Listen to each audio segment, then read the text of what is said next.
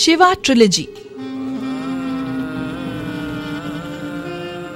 The Immortals of Meluha,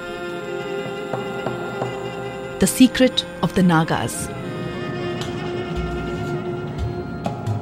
The Oath of the Vayuputras, Ram Series, Scion of Ikshvaku,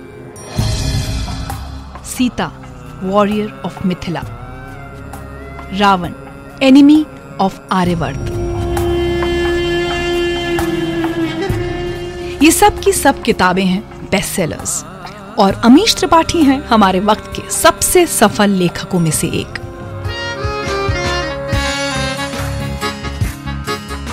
उनकी किताबों की पचास lakh copies बिक चुकी हैं और अठारह भाषाओं में उनका अनुवाद हो चुका है।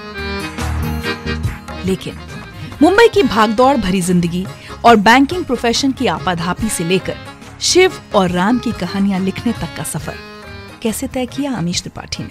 जो भी मैंने सीखा है हमारे आ, हमारे संस्कृति के बारे में, हमारे पौराणिक कथाओं के बारे में, हमारे फलसफों के बारे में, वो सब मैंने ज्यादातर तो परिवार से ही सीखा। वो कौन है जो अमीश की कलम के पीछे की ताकत है?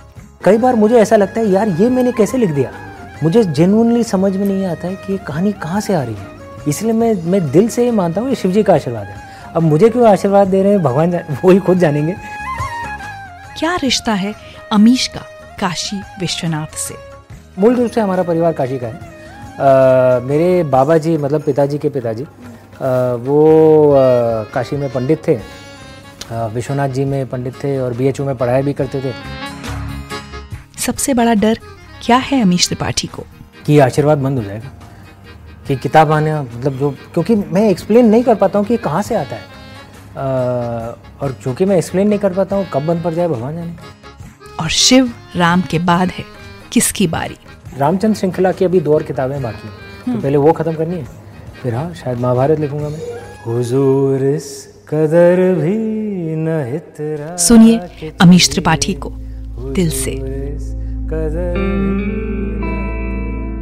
अमीश बहुत बहुत स्वागत है जिंदगी विद रिचा में। Thank you thank you. लेकिन आज मैं एक बात कहूँगी कि आपके जितने भी लोग सब इंटरव्यू लेते हैं आपकी किताबों का जिक्र होता है और मेरी जिंदगी विद रिचा में कोशिश होती है कि किसी भी एक्टर, कलाकार या लेखक से उसको समझने की कोशिश करूँ, मतलब उसकी जिंदगी पर ज़्यादा उसकी जिंदगी के बारे में ज़्यादा बात हो। लेकिन इसका शायद कारण ये हो सकता है कि मेरी किताबें तो बहुत दिलचस्प हैं, मेरी जिंदगी इतनी दिलचस्प नहीं है। No no I am sure it's very inspiring. In fact मैं एक चीज़ ना बहुत लोगों को बताती हूँ जो मैं आज इस इंटरव्यू की शुरुआत में कहना चाहती हूँ। हम लोग कई बार कहते हैं कि हम जिससे भी मिलते हैं उससे बहुत कुछ सीखते हैं।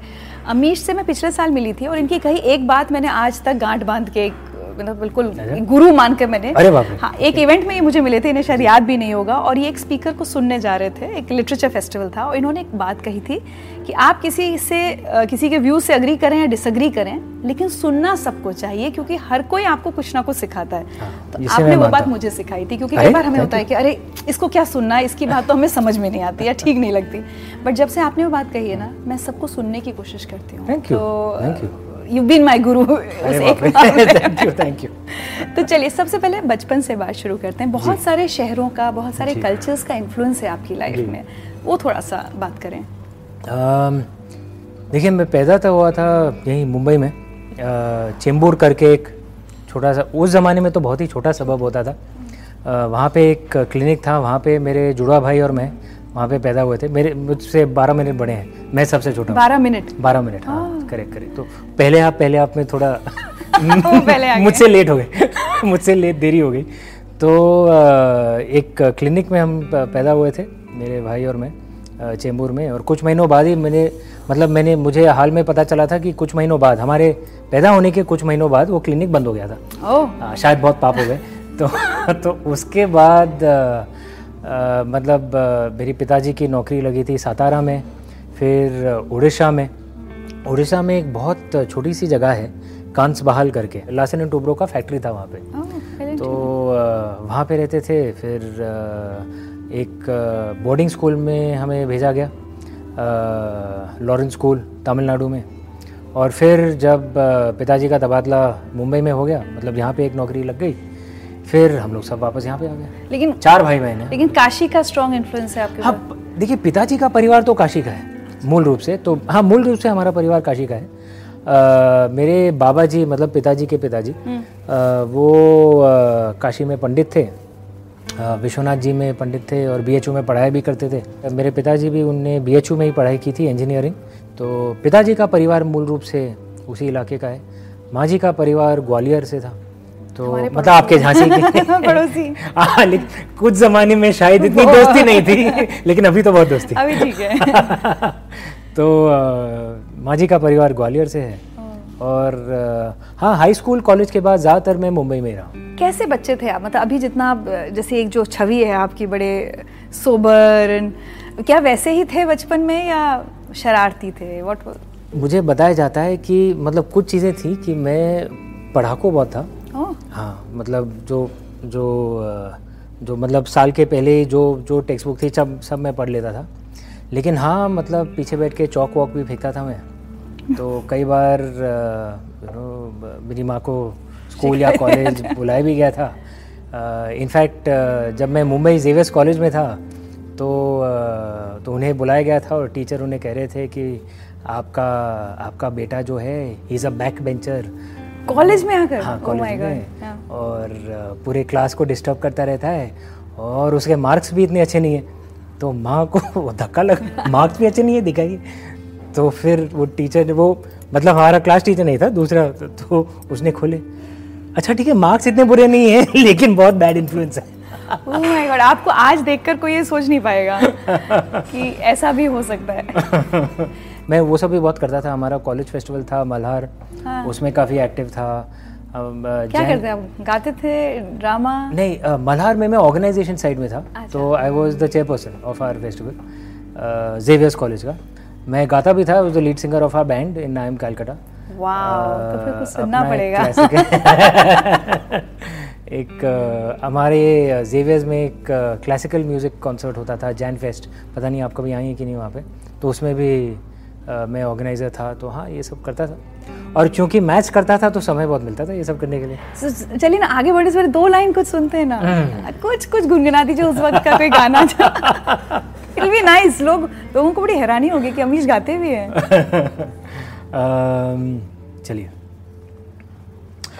आपकी आँखों में कुछ महके हुए से राज है, आपकी आँखों में कुछ महके हुए से राज है, आपसे भी खूबसूरत आपके अंदाज हैं। क्या बात है। लेकिन स्टेज पे ये गाने नहीं गाते, नहीं तो कंबल पिटाई हो जाती। स्टेज में वो तो देखाना हेरो हायरे सोचाना दोस टाइप ऑफ सॉन्ग्स।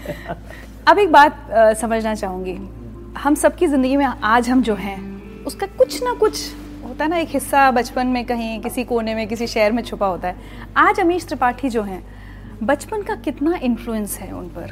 बहुत इन्फ्लुएंस है, आ, क्योंकि जो भी मैंने सीखा है हमारे Uh, हमारे संस्कृति के बारे में, हमारे पौराणिक कथाओं के बारे में, हमारे फ़लसफ़ों के बारे में, वो सब मैंने ज़्यादातर तो परिवार से ही सीखा है। और आप तो जानते हैं हमारी मतलब शिक्षा प्रणाली ऐसी है कि भाई स्कूल में तो ये सब सीखने को मिलेगा नहीं। uh, मैंने कई बार ये कहा है हमारे इंडिया में इंसान जितना ज़्यादा पढ़ लिख जाए उतना ज़्यादा अंग्रेज़ बन जाए। मतलब मेरी खुशकिस्मती थी कि मैं ऐसे परिवार में पैदा हुआ जो हमारी परंपराओं से हमारी जड़ों से बहुत बहुत ज़ोर से जुड़ी हुई थी। आ, और मेरे बाबा जी हरदम ये कहते थे कि भाई हमारी संस्कृति को इंसान जितना ज़्यादा पढ़ लिख ले उतना ही ज़्यादा उदारवाद हो जाए, उतना ही ज़्यादा लिबरल हो जाएगा। दुख की बात है कि हम लोग समझते नहीं हैं, पढ़ते नहीं हैं, सीखते नहीं हैं। लेकिन आपको लगता है कि बचपन की वो इन्फ्लुएंसेस रही होंगी परिवार की, लेकिन फिर आप एकदम नास्तिक हो गए, बीच में एक फेज़ आया जहाँ तो शायद एक एक टीनेज या कोई होता है वक्त होता है जहाँ अपने परिवार के संस्कारों से थोड़ा डिस्कनेक्टेड होते हो। तब कभी सोचा था आपने कि आपकी पहली बुक माइथोलॉजी या रिलीजन या कभी आप लेखक बन सकते हैं और रिलीजियस कुछ टेक्स्ट लिख सकते हैं? नहीं, एक बात मैं बता दूँ, मतलब परिवार के वैल्यू से मैं कभी अलग नहीं हुआ था।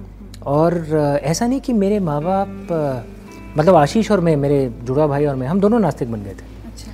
ऐसा नहीं कि वो नाखुश थे इसे या दुखी थे, मतलब वो कह रहे थे कि ठीक है तुम्हारे ऊपर है, खुशी नहीं थी इतनी, लेकिन भाई तुम्हारे ऊपर है, क्योंकि वो हरदम ये कहते थे कि क्योंकि हमारी परंपराओं में नास्तिक होना कोई बुरी बात नहीं है। एग्जैक्टली। ज़्यादा महत्वपूर्ण बात यह है कि आपके कर्म अच्छे हों, आस्था या आस्था ना हो इसमें ये, ये तो आपका जाती मामला है, आप, आपने जो करना है आप करिए। तो वो थोड़ा रिबेलियस था, कोई एक्सपीरियंस था काफ़ी था, शायद टीनेज रिबेलियन ऑल्सो, कुछ चीज़ें भी हुई थी हमारे शहर में अर्ली नाइन्टीज़ में विच मेड मी अपसेट। लेकिन मेरे पिताजी हरदम ये कहते थे कि भाई अगर आ, कुछ लोग हैं जो हमारे आ, प्राचीन संस्कृति का नाम लेके कुछ अगर गलत काम कर रहे हैं, तो भाई जो हमारी संस्कृति को जानता है उनका तो और भी ज़्यादा धर्म हो जाता है कि ज़ोर से बात करें, क्योंकि ये सब कठिनाइयाँ कहाँ से आती हैं, ये सब प्रॉब्लम्स कहाँ से आती हैं, क्योंकि हमारे जो जो ज्ञान जो होना चाहिए हमारे हमें हमारे सभ्यता का, हमारी संस्कृति का, वो है नहीं, नहीं हो रहा। आ, जैसे मैं आज की तारीख में कई बार ये कहता हूँ कि कई लोग ये कहते हैं कि भाई जो आ, जो औरतों के हक़ के लिए जो लड़ रहे हैं या एलजीबीटी राइट्स के लिए जो लड़ रहे हैं, ये किस तरह से पाश्चात्य हैं या यू नो पश्चिमी हैं या वेस्टर्नाइज्ड हैं, ये गलत बात है। ये actually people who fight for this are genuinely Indian, because हमारी प्राचीन सभ्यता यही कहती है, लेकिन हमें कुछ सिखाया नहीं जाता है, हमें हमारे पास कुछ ज्ञान नहीं है इसका, इसलिए शायद कॉन्वर्सेशन सब इधर उधर चलता है, इधर उधर चला जाता है। तो जब आप बचपन में भी क्या आप किताबें बहुत पढ़ते थे, किस तरह की किताबें पढ़ते थे? बहुत पढ़ता था मैं। हमारे देखिए कई बार यू नो ये मैंने सोचा है कि बच्चे ये नहीं करते हैं जो माँ बाप उन्हें करने को कहते कहते हैं, बच्चे वही करते हैं जो वो माँ बाप को करते हुए देखते हैं। सही बात। तो हमारे परिवार में पढ़ना तो बस मतलब इट वाज एन एटीट्यूड कि हर किसी के घर में बहुत किताबें हैं, हर कोई बहुत पढ़ता है। आ, मेरे माँ जी और पिताजी भी बहुत पढ़ते हैं, तो हम जो चार भाई बहन हैं हम भी बहुत पढ़ते हैं, और जो कि मैं भी बहुत पढ़ता हूँ, मेरी पत्नी है वो भी बहुत पढ़ती हैं, तो बच्चा भी बहुत पढ़ता है। मतलब मेरा बच्चा तो दस साल का है, हाँ। और वो मुझसे ज़्यादा किताबें पढ़ता है, महीने में कम से कम सात आठ पढ़ लेता है एक महीने में, आदत पड़ जाती है बचपन से। तो मैं बचपन से बहुत पढ़ता जा रहा हूँ। क्या पढ़ता? और छोटे में मैं थोड़े फिक्शन शायद थोड़ा ज़्यादा पढ़ता था, ऑफकोर्स ये चंदा मामा और अमरजीत कॉमिक्स, ऑफकोर्स वो तो थी, ये फेमस फाइव, सीक्रेट सेवन, वो सब। फिर विल्बर स्मिथ की किताबें मुझे बहुत पसंद थी, आर के लक्ष्मण की किताबें बहुत पसंद थी, तो काफ़ी ये सब भी पढ़ता था। चलिए अब थोड़ा सा बड़ा कॉलेज के बाद आ जाते हैं। सो एम बी ए मतलब वैसे जैसे एक होता है कि उस टाइम पे डॉक्टर इंजीनियर यू नो ये सब बिल्कुल नए नए, और एमबीए तो बहुत नया नया था, या तो भूखे मरो बस यही चाहते हाँ तो ये बस ऐसे ही हो गया विदाउट एनी थॉट कि मैं क्या करने जा रहा हूँ लाइफ में। हाँ नहीं कुछ इतना कुछ सोचा नहीं था मैंने, बस ये कि भाई अगर आपको आगे बढ़ना है और मिडिल क्लास परिवार के हैं आगे बढ़ना है तो बस यही चार ऑप्शन है, नहीं तो भाई भूखे मरिए। तो आ, मतलब आज की तरह तो नहीं है कि भाई लेखक भी पैसा कमा सकता है या डिज़ाइनर भी कमा सकता है, उस जमाने में तो कुछ था ही नहीं, नहीं कुछ नहीं था। आप और मैं ऑलमोस्ट बिल्कुल सेम, हाँ करेक्ट करेक्ट, मैं मतलब I am forty four same है, आई एम फोर्टी फोर नहीं नहीं आप आपकी उम्र पूछना मैं नहीं पूछूंगा सॉरी नहीं नहीं बट हमारे यही होता था, अगर बायो में ठीक हो तो मेडिकल में बैठ जाओ, फिजिक्स के ये अच्छा है तो इंजीनियरिंग का एग्जाम दे दो, अगर बीएससी कर रहे हो तो बहुत उससे देखा जाता था कि प्लेन ग्रेजुएशन कर रहे हैं, तो मैथ्स वैथ्स में अच्छे हो अकाउंटिंग में तो चलो एमबीए कर लो, एमबीए कर और कुछ अच्छी नौकरी कर लो। उस समय का कुछ अगर आप शेयर करना चाहें वाइल डूइंग एमबीए और उसके इमीडिएटली बाद जब नौकरी में आए, तब भी मैं समझना चाहूँगी कि मैं एक इंटरव्यू में सुन रही थी कि आपने कहा मैं बहुत चीखता चिल्लाता था, बहुत अलग इंसान था, बहुत कंपेरेटिव था। देखिए ये एमबीए स्कूल में क्या होता है, क्योंकि इतने लोग बैठते हैं उस ज़माने में तो करीब दो तीन लाख बैठते होंगे, और हर चार ही स्कूल थे वो ज़माने में, अहमदाबाद तो अहमदाबाद बैंगलोर कलकत्ता और लखनऊ, और हर बी स्कूल में करीब दो सौ, तो मतलब आप कंपटीशन इतना था।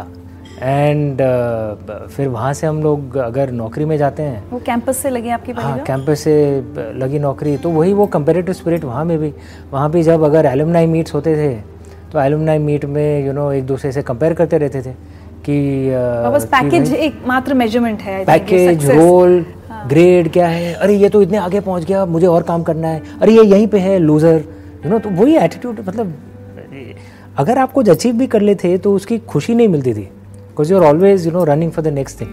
कई हद तक ये शायद अच्छा भी है क्योंकि लोग आगे बढ़ जाते हैं, उसी से आप सीईओज और उसी से आप बनते हैं, उसी से कंपनी भी आगे बढ़ती है, काम अच्छा करते हैं, पैसा कमाते हैं, यू अचीव थिंग्स, लेकिन हाँ मतलब आप खुशी चली जाती है, पर्सनल सेटिस्फैक्शन नहीं मिलती, आप जो भी अचीव कर लें यू नो मन को शांति नहीं मिलती। चौदह साल आप थे उस इंडस्ट्री में, बैंकिंग इंडस्ट्री में, फ्रस्ट्रेशन आने लगा था तब?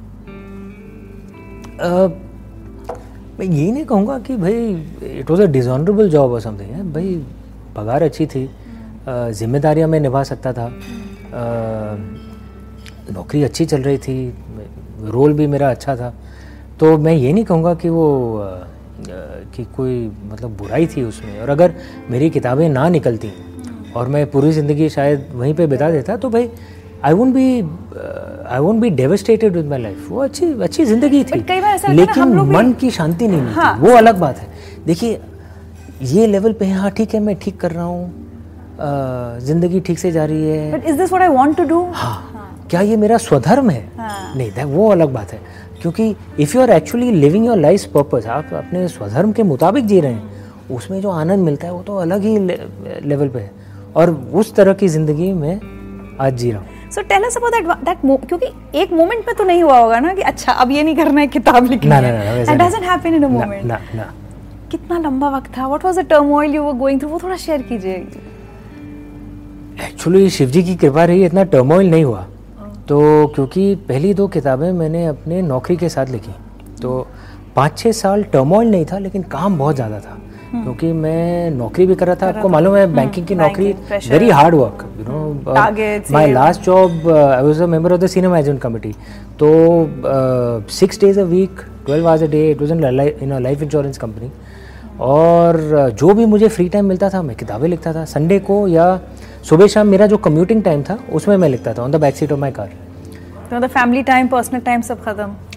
वो बाहर जाना, पार्टी वार्टी वो तो भूल ही जाइए, तो थोड़ा बहुत वो फैमिली टाइम बस, नहीं तो ओनली नौकरी और राइटिंग, और कुछ नहीं, लेखन और नौकरी।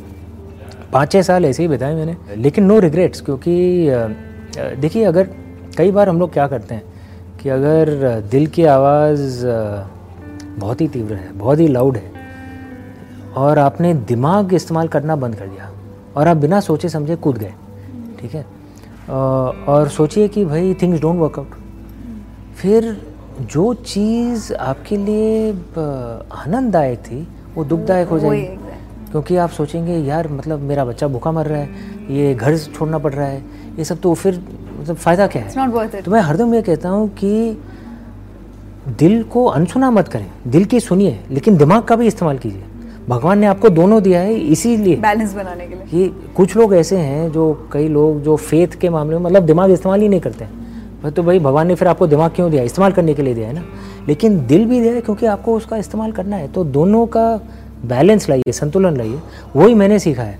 और फिर इसमें क्या होता है कि आपकी ज़िंदगी सच्ची में आपको आनंद देगी फिर, क्योंकि आ, मैंने नौकरी से इस्तीफा दिया सिर्फ दूसरी किताब के बाद, जब मेरा रॉयल्टी चेक मेरे पगार से, मेरे सैलरी से ज़्यादा हो गया, ओनली एट दैट टाइम। तो नो रिग्रेट्स। ऐसा नहीं कि भाई अब मैं अपनी जिम्मेदारियां नहीं निभा सकता था, आ, बच्चों का बच्चे का स्कूल, ये सब नहीं, नहीं, सब आराम से मैं all taken care of. But वो जो पाँच छः साल थे जब आप किताब लिख रहे थे, जी, क्या लोग आप में यकीन कर रहे थे, आपके आसपास के लोग, या कुछ ये भी कह रहे थे कि you just wasting your time doing this? देखिए जो जानते थे तो मेरे परिवार वाले थे, नहीं तो बाहर किसी से बात बताया नहीं था। और मेरे परिवार वाले मतलब सच्ची में बहुत एनकरेजिंग थे, क्योंकि शायद वो सब दंग रह गए थे कि भाई अमीश किताब लिख रहा है, ये ये चमत्कार कैसे हो गया, क्योंकि मैं कभी क्रिएटिव तो था नहीं बचपन में, और वो भी मैथ्स और एमबीए सब, कम्प्लीटली लेफ्ट ब्रेन था। और थोड़ा बहुत जो करता था वो ज़्यादा खेल कूद था, बॉक्सिंग, जिमनास्टिक्स, वो सब करता था, या क्रिएटिव में आता भी था तो it would be like organising something. मैं अगर मैंने गाना भी गाया था तो I never wrote any music, you know, तो not genuine creative performer. Correct correct correct. I think सब लोग ये दंग रह गए थे कि भाई अमीश किताब लिख रहा है, उसको एनकरेज करना चाहिए। एक ना बड़ा कॉन्ट्रडिक्शन, मतलब मैं समझने की कोशिश करी थी, एक इंसान है जो कि उस समय तक नास्तिक है, तो वो पहली किताब शिव पर क्यों लिखेगा? वो कोई रोमांस, कोई बिजनेस लेसन, कोई कोई भी कुछ भी हो सकता था। मतलब मुझे लगा कि Shiv would be the last option अगर वो नास्तिक है। और दूसरा आपने कहा कि पहली किताब लिखते लिखते आप आस्तिक हो गए, तो मुझे क्यूरियोसिटी ये हुई कि क्या कोई ऐसा एक्सपीरियंस, कई बार कोई डिवाइन एक्सपीरियंस, कुछ ऐसा होता है that made you you know, an Aztec? क्या हुआ वो? देखिए ये ये ऐसा है कि मैं लेखक बनने की कोशिश नहीं कर रहा था. It's not that I wanted to be a writer और यू नो भाई ढूंढ रहा था कि भाई कोई सब्जेक्ट मिल जाए जिसके ऊपर मैं लेखन कर पाऊँ, ऐसा नहीं था. hmm. uh, बस एक कहानी मेरे जहन में आ गई और मेरी आत्मा को इस तरह पकड़ लिया उसने कि भाई मुझे बस लिखना ही था. और मैं जब लिख रहा था ये नहीं सोच रहा था कि ये प्रकाशित होगी कि नहीं, लोग इसे पढ़ेंगे कि नहीं, वो सब नहीं सोच रहा था. बस मुझे बस लिखना है, अपने लिए लिखना है. एक तरह के से आप कह सकते हैं बिना सोचे समझे, शायद जो प्रभु श्री कृष्ण ने हमें भगवत गीता में उन्होंने बताया है कि कर्मण्येवाधिक कार्यस्ते महाफलेषु कदाचन, बिना सोचे समझे शायद मैं उसी पथ पर चल गया था. क्योंकि किताब मुझे बस लिखना, वही लेखन मुझे इतना आनंद दे रही थी, मैं बस अपने लिए लिख रहा था. और ऐसा विषय क्यों? क्योंकि देखिए अगर मुझ जैसे इंसान को अगर कोई कोई भी भगवान आस्था की तरफ खींच सकता था, शायद वो शिव जी हो सकते थे. ये मैंने कई बार कहा है क्योंकि मैं मैं थोड़ा बागी किस्म का इंसान हूँ, थोड़ा रिबेलियस हूँ. तो और शिव जी मतलब बागियों के भगवान हैं और बहुत कूल किस्म के भगवान हैं. जैसे मेरे एक युवा पाठक ने कहा था, is the dude of the gods. तो uh, शायद मुझ जैसे इंसान के लिए वो ही इज द राइट चॉइस. या ही is the right god. So any any divine experience you would say, writing all the three books, उस दौरान कुछ ऐसा हुआ आपको जो? I think the process of writing itself. कई बार अगर मैं अपनी कोई पुरानी किताब उठा के अगर पढ़ भी लूँ, कई कई बार मुझे ऐसा लगता है यार ये मैंने कैसे लिख दिया, मतलब मुझे समझ में नहीं आता ये कहाँ से आता है. आज भी अगर मैं रावण लिख रहा हूँ या रामचंद्र श्रृंखला की चौथी किताब जो लिख रहा हूँ, मुझे जेन्युइनली समझ में नहीं आता है कि ये कहानी कहाँ से आ रही है. And it's not a logical process कि मैं कुछ प्लान बना रहा हूँ और उसके मुताबिक लिख रहा हूँ, ऐसा नहीं है. बस मैं लैपटॉप खोलता हूँ और बस आना शुरू हो जाता है. आ, तो मेरा मानना है कि शिव जी का ही आशीर्वाद है, और कुछ एक्सप्लेनेशन तो है नहीं. और तो मेरे लिए ये लेखन itself is a divine experience. अब आपके कैरेक्टर्स पे फाइनली अब आपकी बुक्स पर आ जाते हैं. शिवा ट्रिलॉजी मतलब कितने लोगों से और मैं बात की थी, आपको कुछ मैसेजेस भी सुनवाऊंगे आपके रीडर्स के. लोग सोचते हैं कि शिव को इस तरह से तो देखा ही नहीं, मतलब मैं भी जब पढ़ रही थी एंड यू नो कि अच्छा कई बार क्या होता है आपको लगता है मैं एक, एक ऐसे कैरेक्टर के बारे में लिख रहा हूँ जिसको पूजा जा रहा है, लोग क्या सोचेंगे, ये लिखूँ या वो प्रेशर्स भी कहीं ना कहीं अपने अंदर होते हैं, चाहे कोई कुछ कहे ना कहे. ये कैसे आप कैरेक्टराइजेशन करते हैं कि वो फिक्शन भी है, वो माइथोलॉजी भी है, मतलब कहाँ से आती है कहानी आपके अंदर? जैसा मैं अभी अभी कह रहा था, सच्ची में मैं इसका कुछ लॉजिकल एक्सप्लेनेशन नहीं दे सकता. आ, मैं बस इतना ही मैं समझ पाई हूँ कि मेरा धर्म ये है कि जितना ज्ञान मैं बटोर सकूँ मैं उसे मुझे बटोरना चाहिए, जितना भी कर सकूँ. तो जितना पढ़ सकता हूँ मैं पढ़ूँ, जितने लोगों से मिल सकता हूँ मैं मिलूँ, क्योंकि हर इंसान कुछ आपको सिखा सकता है. जितना मैं ट्रैवल कर सकता हूँ करूँ, लेकिन वो सब जो ज्ञान जो है वो कहानी में कैसे तब्दील होता है ये सब शिव जी के ऊपर है. आपका इमेजिनेशन बहुत है ना उसमें, मतलब ऐसा नहीं कि आप किसी एक स्टोरी पे बिल्कुल वैसे टिके जैसे सुनाई गई है. आप श्रेय मुझे दे रही हैं, मैं आपको फिर से कह रहा हूँ कि अगर, क्योंकि अगर ये इमेजिनेशन मेरा होता तो कुछ आसार मैंने बचपन में दिखाए होते ना. कुछ आसार नहीं दिखाए थे मैंने बचपन में, कुछ भी नहीं. I am genuinely saying it, कुछ भी नहीं. इसलिए मैं मैं दिल से ही मानता हूँ ये शिव जी का आशीर्वाद है. अब मुझे क्यों आशीर्वाद दे रहे हैं भगवान वो ही खुद जानेंगे. आ, मतलब मुझसे कई बेहतरीन लेखक हैं हमारे देश में, इन आशीर्वाद मुझे मिल गई तो ये किस्मत है मेरी. इत्तेफाक ऐसा हुआ है कि आपकी जो राम सीरीज़ है वो मैंने उल्टा पढ़ना शुरू कर दी, क्योंकि रावण मैंने सबसे पहले पढ़ ली. और रावण के लिए ना आप हमेशा सोचते हो बहुत ही बुरा एक कैरेक्टर है, ये है, you suppose to hate Ravan. But आपकी किताब पढ़ते पढ़ते रावण से नफरत नहीं होती कहीं पर भी, मतलब कुछ कुछ कुछ जगह हैं जहाँ पर ऐसा है, बट कुछ पोर्शंस ऐसे भी हैं जहाँ बहुत सिंपैथी होती है, जहाँ उसके बेचारे के लिए दुख लगता है. हाँ, उसका लव वाला एंगल. रावण की जो छवि आ, हमारे दिमाग में, मतलब आज के आधुनिक माहौल में जो है, ये कई हद तक एक टेलीविज़न सीरियल पर आधारित है, नाइनटीन एटीज़ की टेलीविज़न सीरियल पर. आ, अगर आप जो ओरिजिनल जो वाल्मीकि रामायण है उसे पढ़ें तो रावण की बुराइयों के बारे में भी बताया गया है, जैसे मेरी किताब में भी बताया गया है, लेकिन उसकी अच्छाइयों के बारे में भी बताया गया है कि वो ज्ञानी था, वो तो बताया गया है कि वो परम शिव भक्त था, वो तो बताया गया है कि वो अच्छा शासक था. सोने की लंका क्यों थी? क्योंकि उसे अच्छी तरीके से चलाता था, वो प्रॉस्परस था उसका एम्पायर, योद्धा था, बहुत अच्छा योद्धा था, हाँ वो सब तो बताया गया है, हाँ लेकिन उसकी बुराइयाँ भी हैं, अभिमान बहुत ज़्यादा था, गुस्से पर कुछ काबू नहीं था। It was a nuance take. Valmiki Ramayan में आप पढ़ें और हमारे जो भी प्राचीन वर्णन है उन्हें आप पढ़ें तो रावण को ये सिंपल सिंपलिस्टिक तरीके से नहीं देखा गया है। हमारे जो पूर्वज थे, हमारे आधुनिक भारतीय के मुकाबले में बहुत ही मैच्योर थे, बहुत ही इंटेलिजेंट थे, बहुत ही न्यूआंस थे। और मैं कई बार ये कहता हूँ कि अगर मतलब स्वर्ग से हमारे पूर्वज हमें देख रहे होंगे तो शायद उन्हें शर्म आ रही होगी कि भाई ये, ये अब क्या हो गया कि इतने रिजिड हो गए, हाँ कि ये लोग मतलब हमारे संतान तो नहीं हो सकते। एंड इंटरेस्टिंगली हमारे यहाँ तो नॉर्थ हो, साउथ हो, अलग अलग बिलीव्स हो, इतनी क्रिएटिव फ्रीडम। uh, मैं एक जगह एक परफॉर्मेंस देख रही थी तो उन्होंने वो भरतनाट्यम डांसर ने कहा कि ये मैं एक पीस करूँगी जो तमिल की रामायण किन्हीं का नाम लिया, और उन्होंने हाँ और उन्होंने एक सीन जो इनैक्ट किया वो ये था कि रावण को पता है कि कल मैं मारा जाऊँगा, वो सीता के चेंबर में जाते हैं and he is full full of love for her, वो पैशन जो है, एंड हेट्रेड कि तुम्हारी वजह से कल मैं मर मरूँगा। And the way she enacted it, I was like कि कितना क्रिएटिव एक्सप्रेशन का फ्रीडम हम हमको हमेशा से था, जिसको जैसे आप कह रहे हैं कि अब हम खोते जा रहे हैं। That was a beautiful scene.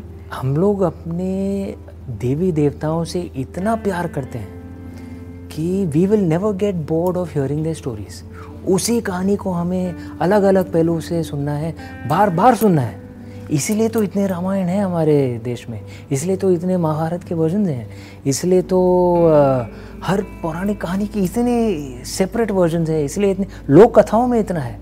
आप देखिए हर कहानी कुछ भी उतार चढ़ाव होके कुछ भी तो at the end of the day हमारे देवी देवताओं पर आ जाते हैं। exactly. हम सोचते रहते हैं कि हम कमज़ोर हैं, हम कमज़ोर नहीं हैं, हमसे ज़्यादा ताकतवर कोई और नहीं, हमसे ज़्यादा टफ और कोई नहीं है, बाकी सब ने तो हथियार डाल दिए, मर गए सबके सब, हम आज तक जिंदा हैं। और ये ताकत कहाँ से आती है? जो अपार प्रेम है हमारा अपने देवी देवताओं के प्रति। हम उनकी कहानी सुनने से कभी बोर नहीं होते। बचपन से अलग अलग बचपन से अलग अलग नानी दादी की कहानियों से, यही हमारी यही हमारी ताकत है। और मैं हरदम ये कहता हूँ कि आपको अगर धर्म का जीता जाता प्रतीक देखना है तो you have to go to our actually our lower classes, the villages, people who are connected to our roots. जितना जितना जितना ज़्यादा इंसान पढ़ लिख गया है हमारे देश में, उतना ज़्यादा कट गया है हमारी सभ्यता से, हमारे धर्म से। लोक कथाओं में देखिए किस तरह से भगवान को ट्रीट किया है, मतलब अपने दोस्त की तरह। जिंदा वहीं पे हैं। तो अब मैं आपसे थोड़ा सा पॉलिटिकल सवाल पूछ रही हूँ। राजनीति में कभी टिप्पणी नहीं करती। नहीं, राजनीति पर टिप्पणी नहीं। सोशल मीडिया पर अगर जाए आप तो कई बार लगता है लोगों को उतना धर्म के बारे में या अपने देवी देवताओं के बारे में मालूम ही नहीं, अपने टेक्स्ट के बारे में जितना वो लिख रहे हैं, और शायद उस, उस वजह से वो इतना लड़ रहे हैं। जब आप ऐसा कुछ पढ़ते हैं सोशल मीडिया पर, डज इट डिस्टर्ब यू? कभी कभार दुख तो होता है क्योंकि कुछ लोग चीज़ें कहते हैं जो मतलब मैं पहली बार ही पढ़ के सोचता हूँ नहीं यार ये ये गलत है, ये इंटरप्रिटेशन नहीं लिखा गया है। आ, शायद एक दो बार मैंने कुछ कहा भी होगा, लेकिन ज़्यादातर तो आपको मालूम है मैं एक दो बार मैंने आपके डिस्कशन मैं नॉर्मली मैं कंट्रोवर्सी में पढ़ता हूँ नहीं, क्योंकि मेरा मानना है कि भाई मेरी माँ जी भी हरदम ये कहती हैं कि भाई तुम्हें बोलना है तो अच्छा बोलो, आ, किसी की बुराई करनी है तो छुप ही रहो ना, ज़बरदस्ती बुराई क्यों कर रहे हो। चलिए आज मैं दूसरी चीज़ सीख रहा हूँ।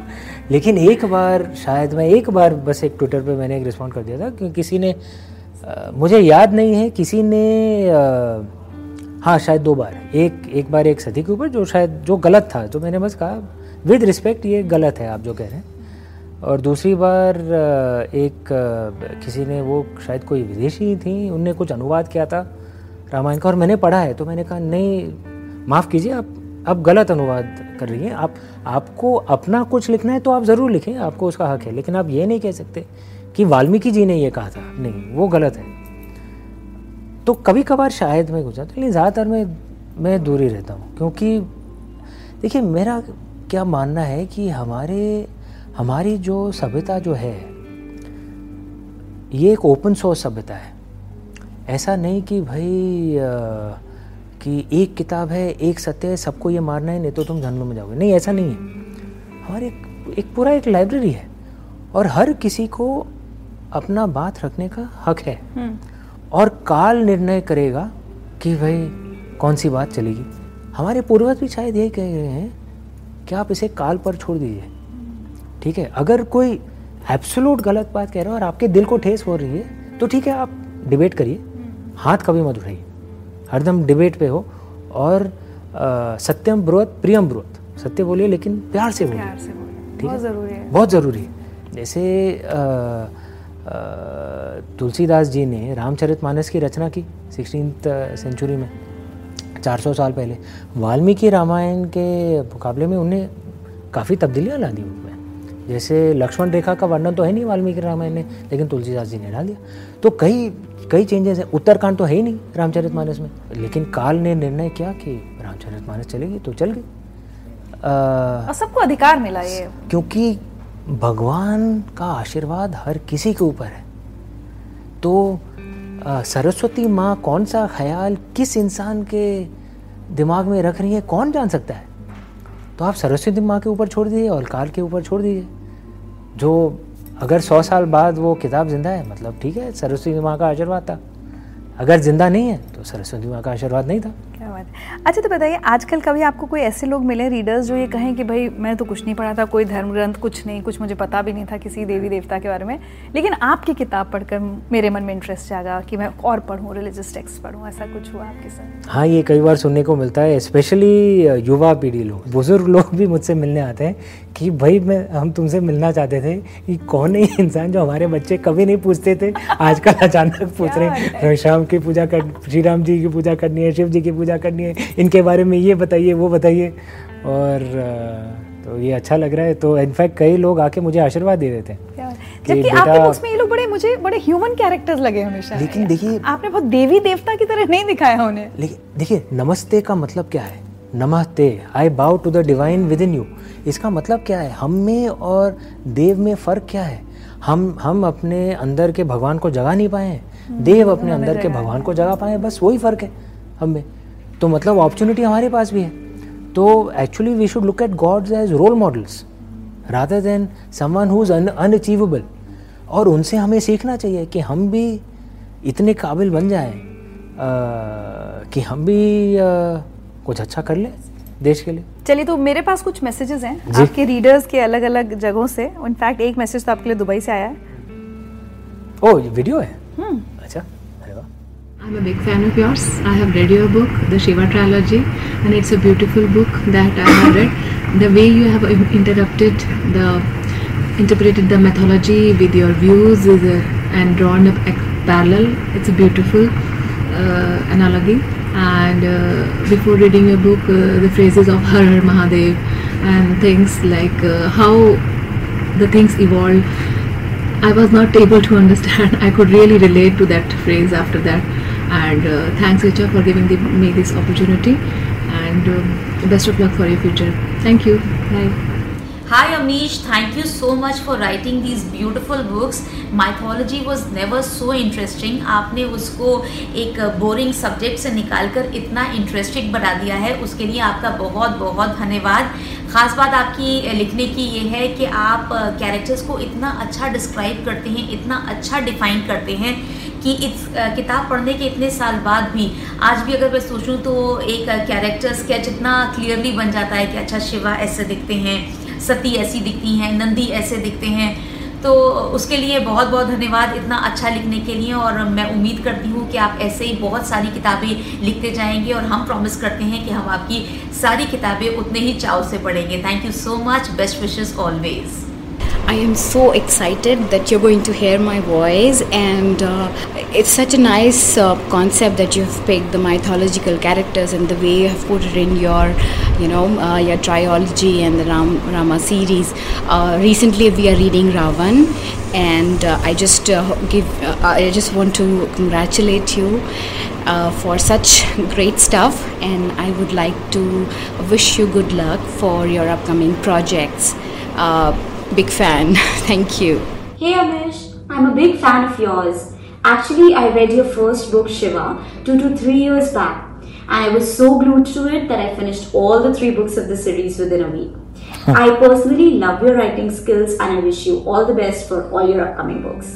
I've been a big fan of your work uh, since I read the Shiva trilogy.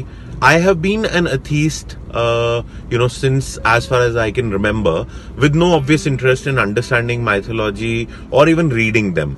Uh, but this changed, you know, after I read the Shiva Trilogy, it all changed and I developed a sense of keen interest in our mythology.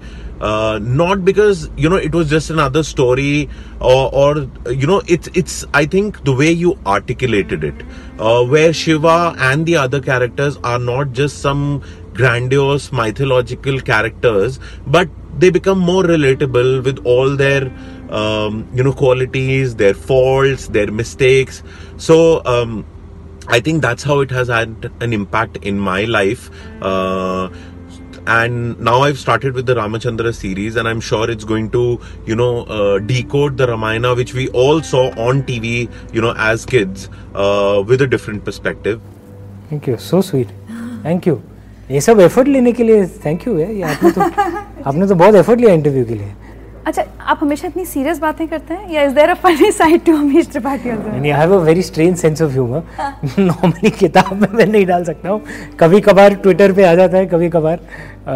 लेकिन मेरा जो strange sense of humour है normally with my family only, लेकिन किताब में कभी कभार आ जाता है मेरा. तो मतलब इमॉर्टल्स ऑफ मेलुहा में मैंने जब शिवजी और नंदी जी वो देवगिरी में पहली बार जब आते हैं और रेस्टोरेंट में जाते हैं, तो रेस्टोरेंट का मैंने नाम लिखा था भैया का ढाबा. तो मुझे लगा था बनारस, वो मैंने डिलीट पहले प्रिंट में था, फिर मेरे एडिटर ने बोला ये नहीं रहेगा तो उसे डिलीट कर दिया गया. आपने मेंशन किया है कहीं तो. मैंने इंटरव्यू में कहा था कि मैंने ये कहा था और उसे डिलीट कर दिया गया. एक बप्पी राज करके एक मिनिस्टर मैंने डाल दिया था, वो था वायुपुत्रास में, वो बप्पी बप्पी लहरी जी के ऊपर था, तो थोड़ा ज़्यादा गोल्ड ज्वेलरी वगैरह. तो तो ऐसे बस मैं करता रहता हूँ थोड़ा. हाँ, बट अदरवाइज घर में उसमें तो सब पागलपन मेरा घर में ही होता है वहीं रह जाता है. चलिए, तो एक हम छोटा सा रैपिड फायर करके देखते हैं. इतनी सारी किताबों में आपकी अपनी योर ओन फेवरेट बुक? अरे ये तो बहुत गलत सवाल है. मतलब आप किसी किसी से पूछ लेंगे अपने बच्चों में फेवरेट, फिर भी एक एक नहीं नहीं नहीं बता पाएंगे. अच्छा, किसी दूसरे ऑथर की फेवरेट बुक? ये कई बार मुझसे पूछा गया और मैं हरदम ये कहता हूँ कि अगर आपकी पूरी जिंदगी में सिर्फ एक फेवरेट बुक है तो आपने बहुत कम पढ़ा है. कम पढ़ा है. चलिए, आज तो इसका मैं जवाब हरदम ऐसे देता हूँ कि जो हाल में जो मैंने किताबें पढ़ी हैं उनमें कौन सी पसंद आई मुझे, तो एक ब्लड आइलैंड करके दीप हल्दर की किताब पढ़ी है मरीज जपी मसाकर के ऊपर, जो वेस्ट बंगाल में होती है. वो अच्छी किताब थी, मुझे पसंद आई. मतलब डिस्टर्बिंग किताब लेकिन अच्छी किताब. और अभी विक्रम संपत की सावरकर पढ़ रहा हूँ मैं. फिल्में देखने का शौक है आपको? बहुत के शौक है. तो फेवरेट फिल्में तो हरदम बहुत है, स्पेशली रजनीकांत और सलमान खान की पिक्चर है. ओह माय गॉड, बिल्कुल आपकी पर्सनालिटी से अलग. मतलब पूरा दिमाग रखो साइड में और पूरा एंजॉय करो. तो रजनीकांत की एक पिक्चर थी, हाँ सॉरी नहीं सच्ची में रजनीकांत की एक पिक्चर थी चंद्रमुखी, जो पहली बार मैंने सिर्फ तमिल में देखी बिना सबटाइटल्स. Okay oh okay. और रजनीकांत की पिक्चर में आपको सबटाइटल्स की कुछ जरूरत नहीं है, you can still enjoy the movie. तो I swear I saw it without subtitles, loved it absolutely. आपने देखी है चंद्रमुखी? अरे क्या पिक्चर है वो, amazing amazing. No one like Rajinikanth, honestly no one like Rajinikanth. वो महागुरु. बता दीजिए हिंदी में, मतलब पुरानी पिक्चर. मैं चंद्रमुखी देखूं, चंद्रमुखी बोला चंद्रमुखी मैं देखूंगी तमिल में, देखिए बिना सबटाइटल्स, आपको याद करूंगी. और Uh, मुझे वो फिफ्टीज़ सिक्सटीज़ सेवेंटीज़ की पिक्चरें बहुत पसंद है. I call them my Sunday afternoon movies, कि यू नो ऋषिकेश मुखर्जी की या यू नो देवानंद या शम्मी कपूर. मतलब full enjoyment, no real villains, you know बस uh, मतलब with a light heart you just see it. Yeah yeah this is a fact. Favourite actor Hindi फिल्मों में आज की तारीख में? नहीं, मतलब all time of all time Amitabh Bachchan of course. मुझे लगता है हमारी पीढ़ी में ज़्यादातर सोचा. But he is not just an actor, he is a legend. हाँ, एंड दिलीप कुमार, दिलीप कुमार साहब. अमिताभ का कोई फेवरेट डायलॉग आप बोलना चाहेंगे उनकी स्टाइल में? बोल सकते हैं. आज बहुत खुश हो गए तुम. हाँ, आज बहुत खुश. और मेरी मेरी भगवान के सामने वो बात कर रहे थे, वो दीवार में जो है, आज बहुत खुश हो गए तुम, बहुत हो गए तुम. शिव जी का मंदिर है. राम या शिव? ये क्या सवाल है? ये रैपिड फायर में तो यही. अच्छा देखिए, एक बात बता दूं, हाँ. प्रभु श्री राम भी शिव भक्ति थे. हाँ, ये आपने ये पॉलिटिकल हो गया. तो शिव. अरे यार सीता या पार्वती? ये सच्चे में बहुत मुश्किल सवाल है क्योंकि so much to be learn from both. और मैं सीता माँ मतलब जो सीता वॉरियर और मिथिला या अद्भुत रामायण की जो सीता हैं उनके बारे में बात कर रहा हूँ। और पार्वती माँ also very difficult very difficult choice sorry. Who do you find more relatable to today's woman problem? To today's youth. If you go by my interpretation, many of the youth like both uh, Satima and uh, Sitama. By my interpretation, so this is Sati they are different. हाँ, and they but they are different. जैसे Satima बहुत strong है, लेकिन strong ऐसे जो कानून को हरदम मानती रहेंगी, even if she is suffering from it. Satima, Sitama भी बहुत strong है, लेकिन rebel करेंगी। तो मतलब it's a different type of strength. जब आप लिख नहीं रहे होते तो क्या करते हैं? मैं पढ़ता बहुत हूँ तो I read a lot of books. Travel बहुत करता हूँ, उसमें मज़ा आता है मुझे। और परिवार के साथ समय बिताऊँ तो और कुछ तो करता हूँ नहीं। आपको मालूम होगा मतलब outside of book launch times मैं ज़्यादा टी वी इंटरव्यूज करता हूँ नहीं, मीडिया ज़्यादा करता हूँ नहीं, सोशल मीडिया पर भी शांत सोशल मीडिया में शांति रहता हूँ। जिस अराउंड बुक लॉन्च टाइम्स मैं थोड़ा ये करता हूँ, बेस्त्री में दिखता हूँ नहीं क्योंकि वो पार्टीज़ में जाता हूँ नहीं तो बस यही सब करता रहता हूँ। Funniest thing you ever did, सबसे जो लगा हो कि आप आप नहीं कर सकते थे?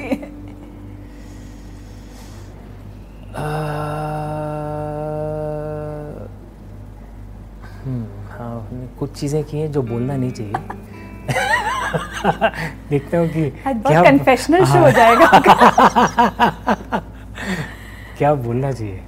Uh, हाँ, एक बार मतलब शायद मैं बचपन में मेरा गुस्सा बहुत था oh? तो हाँ, एक बार हम लोग क्रिकेट खेल रहे थे, शायद मैं स्कूल में था तब, और uh, लड़ाई हो गई थी किसी के साथ। और मतलब मैंने बैट उठा के मतलब उसको पुश किया था, मारा था, बैट उठा के बस मारने वाला था, आगे जाके oh मुझे खींचा, अभी क्या कर रहा है। आपकी ज़िंदगी का सबसे बड़ा डर क्या है? Your biggest fear? कि आशीर्वाद बंद हो जाएगा, कि किताब आना मतलब जो, क्योंकि मैं एक्सप्लेन नहीं कर पाता हूँ कि ये कहाँ से आता है। आ, और चूँकि मैं एक्सप्लेन नहीं कर पाता हूँ कब बंद पड़ जाए भगवान जाने। तो तो मेरा बस ये है कि बस लिखते रहो जल्दी, नहीं तो बंद पड़ जाए तो फिर फिर क्या करूँगा मैं।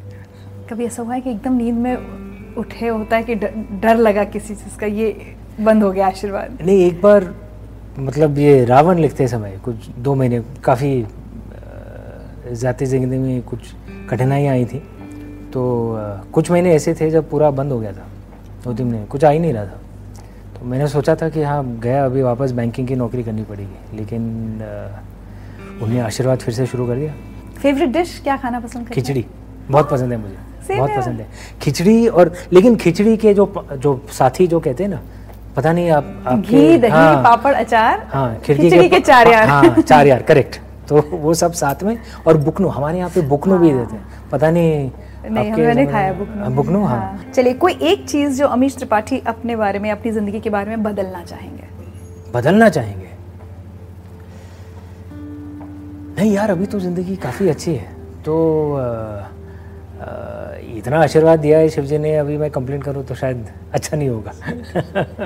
नहीं, हम चाहेंगे कि आपका ये आशीर्वाद, आप पर ये आशीर्वाद हमेशा बरकरार रहे। बस मेरा आखिरी सवाल, शिव राम, इसके बाद क्या कृष्ण के दर्शन कराएंगे हमें? हाँ, क्योंकि महाभारत का भी एक वर्जन है मेरे दिमाग में, तो शिव जी का आशीर्वाद रहा तो ज़रूर लिखेंगे। लेकिन लेकिन रामचंद्र श्रृंखला की अभी दो और किताबें बाकी हैं, तो पहले वो ख़त्म करनी है, फिर हाँ शायद महाभारत लिखूंगा मैं। क्या बात है, it's such a pleasure talking to you Amish. मन नहीं कर रहा है लेकिन मुझे पता है कि, और आप अपनी ज़िंदगी का एक क्या कहें नया एक पहलू भी शुरू करने जा रहे हैं, नेहरू सेंटर लंदन के निदेशक बनकर, तो बहुत सारी शुभकामनाएं। थैंक यू, और एक कुछ छोटे छोटे तोहफे हमारी तरफ से आपके लिए। Thank you. हुजूर इस कदर भी न हितरा के चलिए, हुजूर इस कदर भी न हितरा के चलिए, हुलेआम आंचल न लहरा के चलिए, हुजूर इस कदर भी न हितरा के चलिए। बहुत खूबसूरत है हर बात लेकिन आ, बहुत खूबसूरत है हर बात लेकिन अगर दिल भी होता तो क्या बात होती, लिखी जाती फिर दास्ताने मोहब्बत, लिखी जाती फिर दास्ताने मोहब्बत के अफसाने जैसी मुलाकात होती। चलिए हो गया।